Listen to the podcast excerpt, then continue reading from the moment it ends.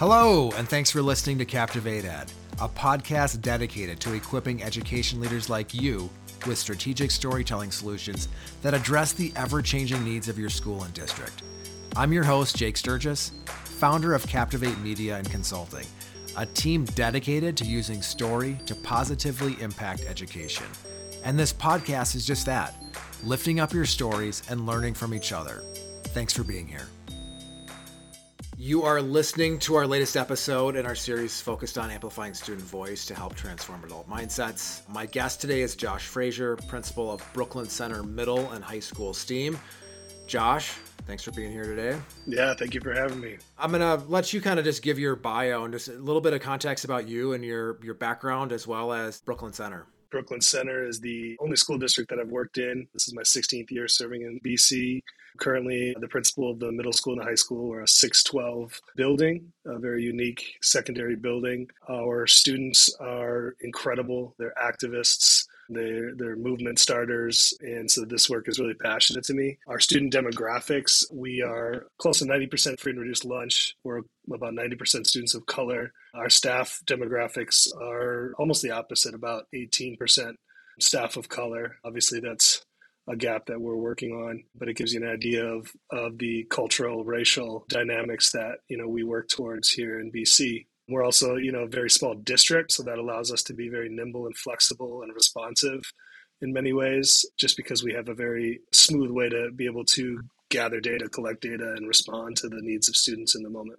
Yeah, that is one thing that's unique as you guys share border with Minneapolis and, you know, obviously a much larger city, but you have been able to be nimble and to bring in things like the Voices framework to help understanding with staff and to help amplify student voice. We went into Brooklyn Center, I don't even know how many years ago it was. It's probably like 4. Talk about some of the the pain points that that you've encountered when it comes to amplifying student voice and getting adults just to better understand students' lived experiences and where they're coming from. Yeah, I think it was four or five years ago when we first partnered. In our work at that time was trying to really up our game with data literacy and understand the stories that are are happening and being told in multiple ways beyond just conventional measures. And at that point in time, we were also going through some transitions, upheaval with our schedules because of construction, moving into two buildings. And so we had a lot in front of us. And we needed to make sure that we weren't just focusing on the adult needs during that time. And so we, we started to ask ourselves the question what data is really missing? And for us, uh, one of our core values was to center student voice and the student experience. We were doing that in pockets, but we weren't doing it systematically and in a very formal way. And this was an opportunity when we first met, when you talked about the framework for us to partner and create a more formal way for us to engage with students and, and be able to like fully understand emotionally the experiences that they've had and are having for us to be more intentional about short-term changes long-term priorities and just the way that we interact as adults to create the conditions for student learning can you talk a little bit uh, just about the implementation? Because we created three videos for you a six through eight for your middle school staff, a ninth grade really focusing on the freshman transition and ninth grade students, and then 10 through 12. Just kind of talk a little bit about why you wanted to go that direction and what that did for your staff. As a 612 building, sometimes we often we often talk about what we need to do as a school but we're actually two schools we always argue like our ninth grade is almost a school within the school at the high school and so knowing those things and knowing that we wanted to be able to feel a different experience and to set different priorities based on those developmental years. We wanted to get a feeling of the experiences of our middle school, which was much different than the transition to ninth grade, which we believe is so important. One of the most important things to set up success for high school and even college and career is that ninth grade experience. And so we wanted to really target that intentionally for our ninth grade team. And then the 10 through 12 experience as students are set up and going through their pathways for college and career. So we set that up very intentionally based on kind of the different feelings of a school within a school that I think most people understand. Especially for those teachers who teach ninth graders to be able to hear from a dozen of their students was really powerful and not just, you know, hearing from a sixth grader who they may or may not have in class yet. And then obviously it's a different experience for your juniors and seniors going through the system. What changes did you see? What what kind of impact did you see the voices framework have with staff, some of the conversations that were taking place, you know, now that now that it's been four or five years, are, are some of those changes still in place?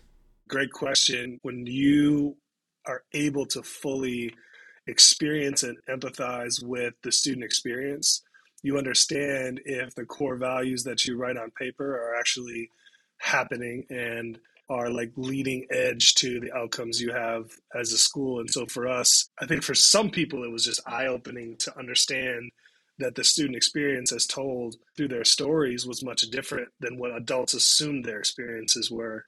And so that gap was a gap that we learned like learned really quickly, not only in the short term of like a shock, but in the long term of how this needs to be a, central part of our work moving forward as we collect community data. What are the student experiences? And if we're not asking that question, then there's a good chance that gap probably exists. So that was one of the biggest changes for us in schooling and in education. I think there's it's hard to get everybody with the same beliefs in the same school all in the same direction. And as someone leading the ship, that is the goal. It's it's hard to get there with with all staff, but one way to do that is to be able to take the adult experience and not necessarily move it to the side, but center the student experience so that we can't deny what they're saying and feeling in relationship to our other data, the more conventional outcomes that we're hoping to achieve. And so that helps to be able to put some values, emotions to the side and say, what are our students actually saying. If we disagree on something, what are the students saying? And that was another change that really helped us in the years following. Instead of a SIP, a school improvement plan, just lying on paper, it helped us create yearly, like robust outcomes and actions that are based on what students want in their experience and changes they want to see in order to you know feel a sense of belonging to have curriculum that matches who they are and their their culture and their their aspirations to have activities outside of school that that help with different career pathways that we might not have offered previously to be able to address the i would say significant gaps in like cultural and racial understandings from our community versus our staff. And to do that collectively those were huge huge changes for us that they're not necessarily solved now but they continue to be centered in our work because we put students' experiences at the center and continue to do so. You've been digging into the data for a long time. And how are you able to kind of still use the data, but then to help with, with those student stories and the, those experiences to help, I guess, change mindsets of staff instead of just looking at the data and saying, hey, we've got a problem, we've got disproportionate suspension rates, or we've got our opportunity gap can, continues to to expand. What, in your opinion, I mean, just kind of helped unlock some of that for staff for them to be able to finally maybe have that aha moment of this is what Josh has been trying to tell us this whole time, or this is what the data really says, but this is this is how it's being lived out. This is this is the experience of our students. If it's not a collective vision, it, it can be like a, a divisive thing where we're arguing about a direction of the school and so, you know, the thing for me was to take a step back and say, is it my vision that's strictly what we're trying to focus on as a community, or is this really the intersections of what I see as the the building principal to be the vision with what our students want and need and what our staff and families want and need. And so being able for everybody to step back and look at those intersections was a really big aha moment for us. It, it allows us to sacrifice something we think we know and want and say, well, does that really have an impact on student learning? Does it really have an impact on student experience? Is it really what you know we want for change, our families want for change, and students want for change? That I think has been the biggest aha. The other thing too is that the framework itself is basically a tipping point. It's an opportunity to see and experience the data, but you have to then do something with it. And so my question afterwards, when we first started working with the framework, was what are we now going to do in our professional learning spaces to keep that tipping point in a nonlinear systemic change towards our understanding of how race and oppression is showing up in our adult actions that are creating oppressive spaces for students? And that's what we had to continue to address in our in our plcs from an instructional perspective from a culture and climate perspective from an activity and belonging perspective and that was hard. That was hard because I think a lot of people didn't want to hear what students had to say. People would actually spin it to say this we had planted students in order to tell a story that like admin wanted to to see and hear. And the framework does a good job of ensuring that the process is tight so that everybody's collective around the questions and is not like set up to, to specifically get to some agenda. It's set up to truly understand the experience of students. But for folks to spin it in that way, the question was if you're not ready to hear the student's experience, and if you think it's a planted seed for an agenda, then is this really the right place for you to work? Because this is what you, your students are telling you. This is what they're saying, and that allowed us to really get together and and and create, I think, a much more collective space for who really wants to serve in BC and who might have to take a, a move to a space that is different than Brooklyn Center and what what our vision, that intersection of the vision. Yeah, I remember after some of the facilitated conversations that we had with staff that there were there were some hard conversations and I think some moments of truth for some of your from staff members watching the video and hearing from the students and then maybe realizing this isn't the right place for them or this isn't the right profession for them based on what they heard from students. Can you can you share a little bit about that? We we talk a lot about having courageous conversations, you know, across the metro, and I think most people want to be able to do that to have the real conversation about what's happening and not rhetoric and not you know pol- politic getting in the way. And this was a way for us to have a tipping point for us to have our first real and, and me and i think it was my first year as a building principal first or second to use this as like a I keep calling it a tipping point, but like a nexus for us to say these are the conversations we're going to continue to have from here on out. Like this is our expectation to engage. We then had to develop some conditions around it so that we weren't being harmful in our in the way that we are interacting and being real, because that's the next step. We learned that a little bit the hard way, but that was a, a, huge thing just in reflecting as a leader. And so, yeah, some people through those conversations felt like I don't belong here anymore and it's time for me to move on to another space. This is a hard part, I think, for for schools because it's changed a lot in the last two decades. It's not the adult space; it's a student space. It is our job to then, you know, create belonging amongst adults, but it's not what the adults want. That you know, we have to take into account the things that educators need in order and the conditions they need to be successful.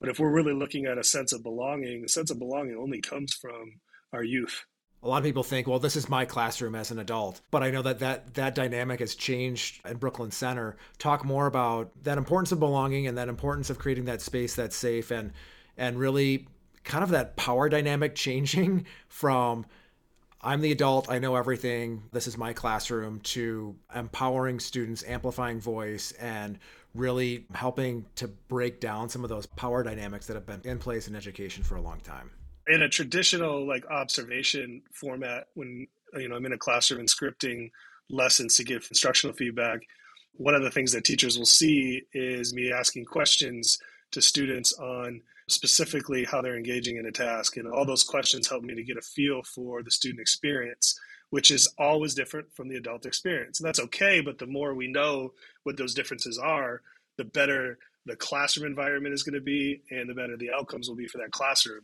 And that's just an example of then the questions i can ask when coaching staff not just teachers but in, in all spaces like what are the questions you're asking students to understand their experience of the impact of what you just taught or the group you just led or the, the conflict you just resolved? How are you understanding that experience? And then the other part, which was unique for us, is is there someone else where the power dynamic can shift that can come ask that question for you? One of the the critical elements of the framework was really powerful for us was having a third party actually ask the questions. So I wasn't me asking the questions, it wasn't our staff asking the questions.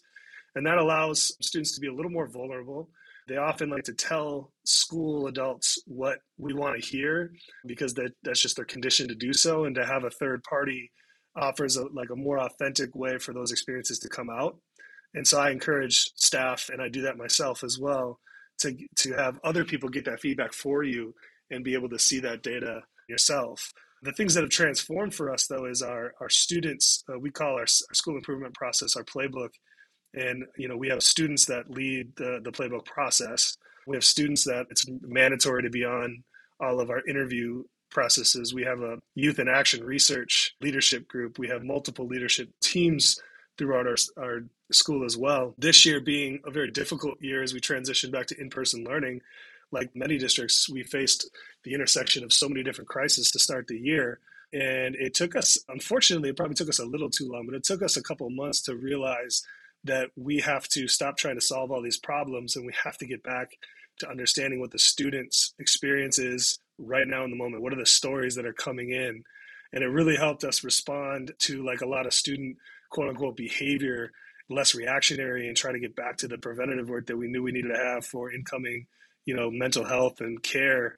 And we actually stopped the middle of the year and did some retreats to try to figure out the student stories from the first semester so we could have a much better second semester so those things are lasting in terms of the culture and and you know you get to the point when you're problem solving and the question we always ask is what is the student experience right now when looking for solutions to these problems? Has this built trust with students? And i guess how would you describe the culture right now and, and that relationship between staff and students? The key with trust is not that you create the space. I mean that's a the huge first step to listen to stories. It's that you follow up in an authentic way to the themes that are coming out in the stories and turn those into the priorities that you're going to focus on as a school. And our youth don't always have the language to say it like what they really want and need. So sometimes we have to keep digging and find out what that means for us to to then you know build structures and create expectations and figure out how we're going to love our students more.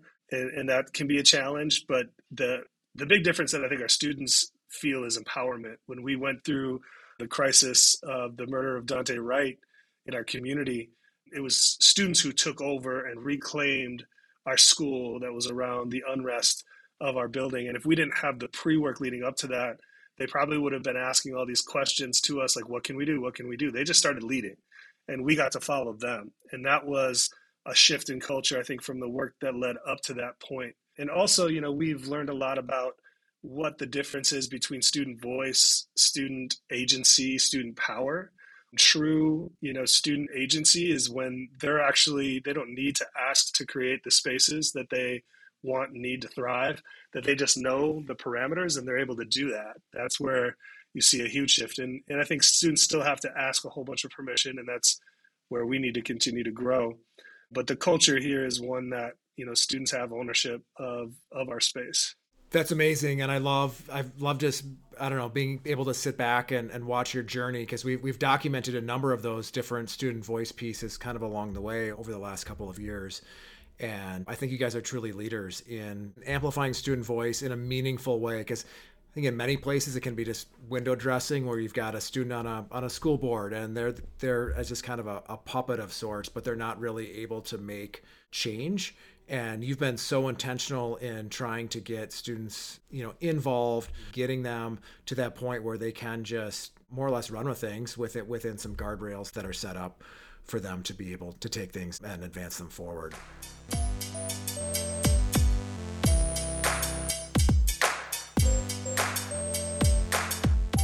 As you think back with the work that we've done with the voices framework i mean just kind of talking to you personally what's impacted you the most? And are, are, there things that have that that have changed the way that you look at things the way that you build relationships the way that you hire teachers when it comes to what you've had the opportunity to learn from students about?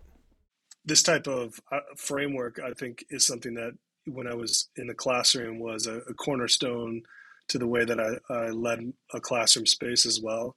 So it wasn't a hard adjustment for me personally, but leading it in a much larger scale was because it, it's just not everybody naturally thinks that that's the right way to do do the work.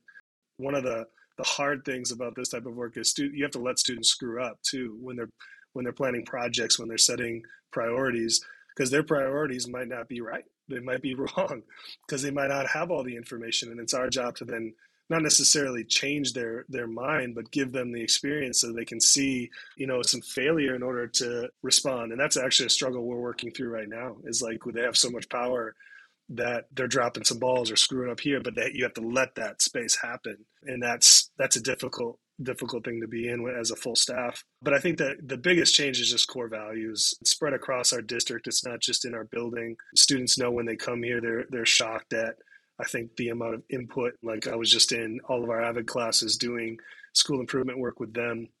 And, you know, there's some new students to Brooklyn Center and they're like, wow, I didn't know students could talk about the budget. Like I, I showed them every line item in our budget. It was a shock to, to the students.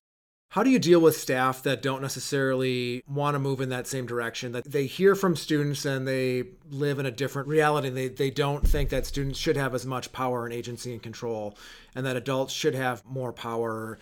And students maybe just making things up to you know try and get less homework or whatever it might be talk about how you deal with some of that adversity and some of those i guess differing opinions when you've got a fairly large staff and lots of different perspectives and ways of thinking that their way should be the way that things should be done.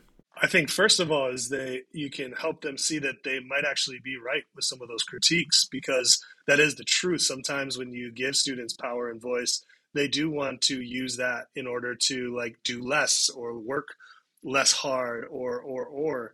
So what i always try to say is it's not necessarily that you have to to change everything you believe but what you do have to do is you have to stay present and listen and then pose questions that you're truly curious about. One way to do that is through modeling. It's not necessarily restorative chats, but it's the same kind of idea where you, you take the power dynamic a little bit and you, you shift it down. So we're just going to have a conversation.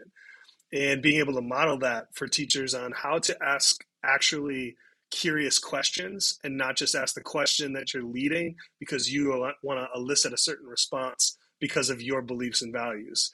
So I don't I don't like to say that a teacher is necessarily wrong or a staff member is wrong when they have an opinion about a student who might be manipulating their power to do less work but i would i would look at the set of questions they're asking the student. And is it general enough? Is it open enough? Are you truly curious about why they want to do less work if that's what you truly believe? Are you truly curious about like what makes them want to take a step back from working their tail off in your in your class? And if you if you show them and you feel them that you really want to know that's how the power dynamic shifts and you're going to get a much more real answer. And then as a, a, an educator you can figure out how to respond differently to that student. That's a that's a more micro level of of how to deal with that in like a moment to moment basis. I love that and it's i mean and, and i'm guessing that that really helps strengthen those relationships or even perhaps even build those relationships between staff and students when there is that common understanding and when when people ask really good questions, it shows that they care and it shows that they're listening and it, it shows that they have a vested interest in what's going on and not just to like shut things down. Oh, this is a terrible idea. You know, have you thought about this, this, and this? But as you talked about, reframing things is a really powerful way to be able to ask those good questions and still get maybe get across what you're trying to as an adult to, to show that concern and to, maybe, have you thought about this or have you thought about that but to do that in a way that is really empowering to the students we're running late on time here, but I wanted to ask about the investment piece because we get that question a lot in terms of money and what does this cost and, and time investment and whatnot. You're a small district in Minnesota, uh, smaller than than a lot, and you were able to bring us in to really help with facilitating these conversations and, and creating the, the videos for your staff. Can you talk a little bit about that investment piece? I'm a firm believer that your money is a you know in your budget is a clear path to explain the values that you have as a district or as a building. And you could put them on paper all you want, but your money will tell you what you're invested in and the resources that you're invested in. What I always ask myself is looking at our budget, where is it that we're putting resources to create these types of tipping points, these types of experiences that are going to help us grow when it comes to the experience and stories of our students and our families.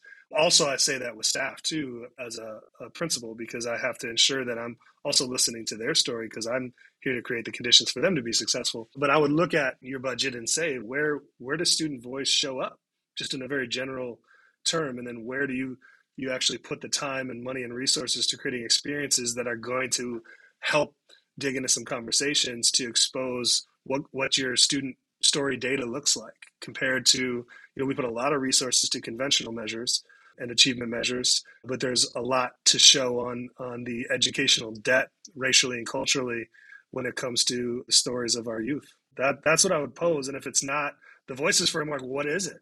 What is it? And, and you said, I mean, you've been in Brooklyn Center for 16 years. You've seen a lot of different initiatives kind of come and go throughout that time and i think that's that's a criticism that a lot of teachers have of, of administrators is you know there's a different flavor of the week in terms of focus and and what people are spending money and time on What makes the Voices framework different and unique from some of those other initiatives that that you've been a part of?